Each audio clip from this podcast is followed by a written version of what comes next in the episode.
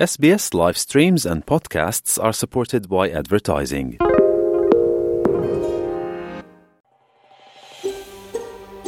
شما به اسپیس فارسی گوش می کنید. با رفتن به sbs.com.au به اخبار و گزارش های بیشتری دست خواهید یافت.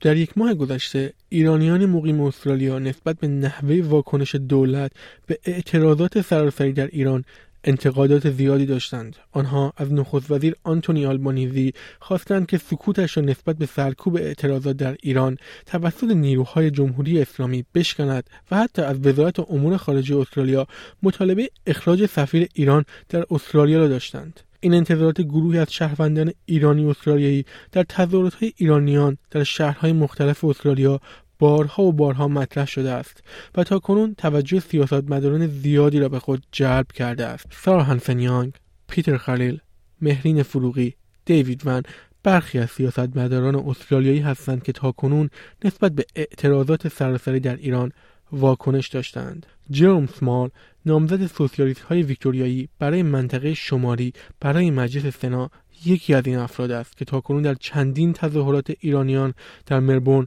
شرکت کرده است. او که یکی از فعالترین سیاستمداران استرالیایی در زمینه اعتراضات ایرانیان است در گفتگوی اختصاصی با رادیو اسپیس فارسی می‌گوید که در چندین اعتراض ایرانیان در مربون شرکت کرده است تا بتواند با اعتراضات سراسری ایران ابراز همدردی کند. Um, I've been to a handful of the, the protests. There have been many protests in Melbourne in solidarity with the uprising in Iran. Uh, I went to one in uh, late September. It might have been September 24th on Grand Final Day and said a few words in solidarity there. Um, and then was uh, very honoured to be able to say a few words as well this most recent Saturday. Um, uh, a demonstration again in the streets of Melbourne in solidarity with like we're now past four weeks of this extraordinary uprising in Iran. این سیاستمدار استرالیایی شجاعت معترضان ایرانی از تهران تا کردستان و بلوچستان را الهام بخش میداند و میگوید دیدن تصاویر زنان جوانی که بسیجی ها و مقامات دولتی را از مدارس بیرون می کنند برای من باور نکردنی است.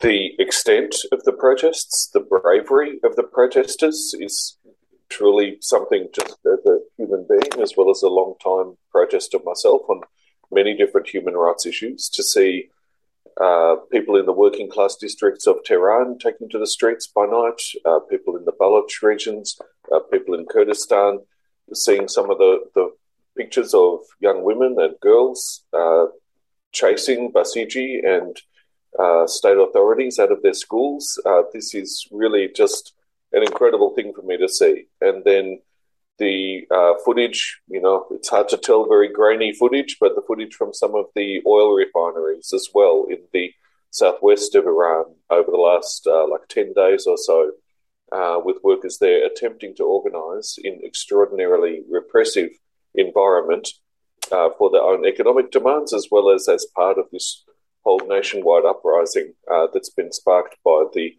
uh, brutal murders of, of Masa Amini as well.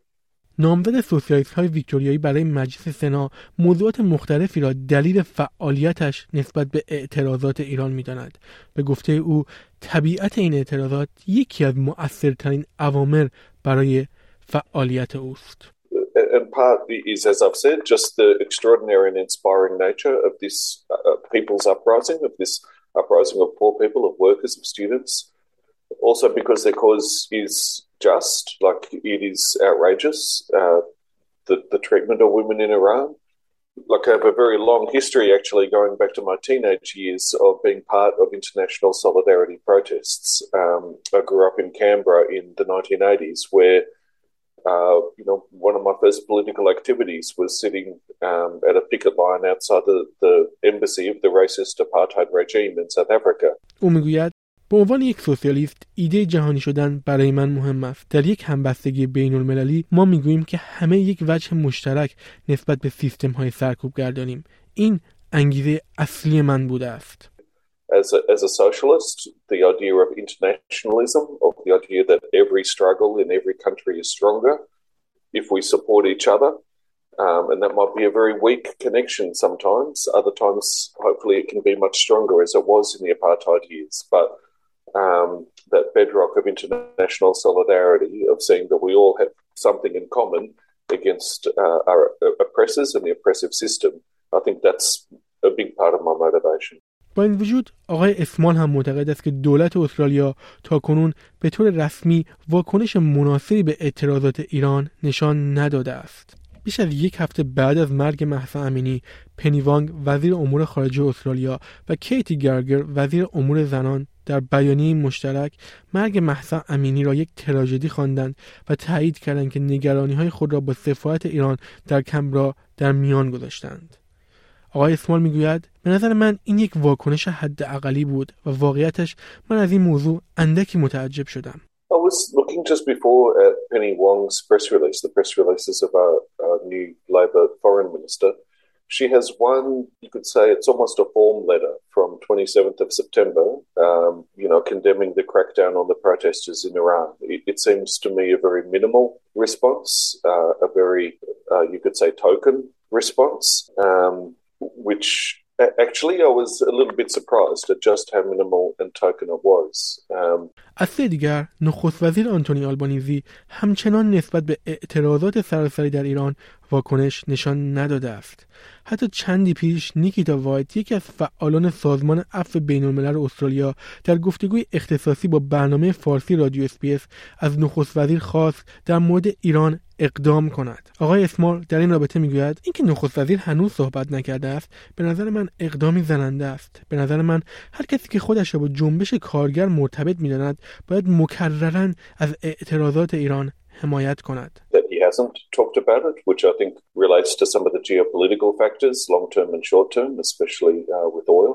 I think any decent human being uh, and anyone supposedly connected with the Labour movement uh, should, of course, declare their solidarity with the uprising in Iran and do so repeatedly and vocally. او علت این عدم واکنش دولت استرالیا را در هم آمیختگی سیاست های استرالیا و آمریکا می داند. Like if we take half a step back and I think in this matter, Australian foreign policy has to be seen in conjunction with US foreign policy. And there's a consistency in US foreign policy and the foreign policy of the West, including Australia. And they want two things from the regimes in the Middle East.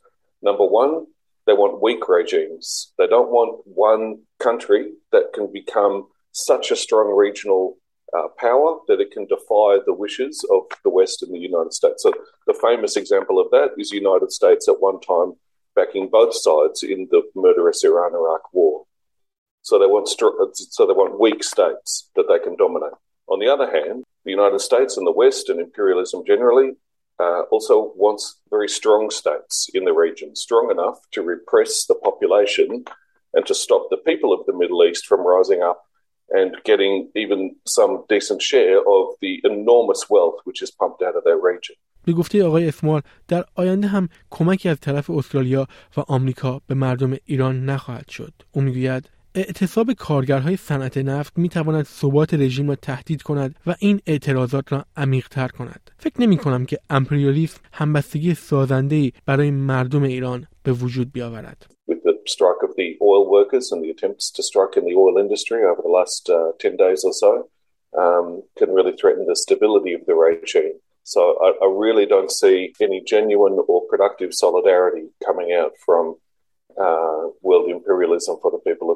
این سیاستمدار استرالیایی در بخش پایانی مصاحبهش با رادیو اسپیس فارسی گفت مسئله ایران به شدت الهام بخش است و باید منبع آموزش و الهام برای افرادی بشود که به آزادی و عدالت باور دارند. The struggle in Iran is enormously inspiring and should be a source of both inspiration and education for people who believe in freedom, in justice, in social movements, in workers' rights, and who believe in workers' struggles all throughout the world. شنوندگان گرامی این گزارش رادیو اسپیس فارسی بود که من نیو سعد آن را تهیه و تقدیم حضورتان کردم. لایک، شیر، کامنت اسپیس فارسی را در فیسبوک دنبال کنید.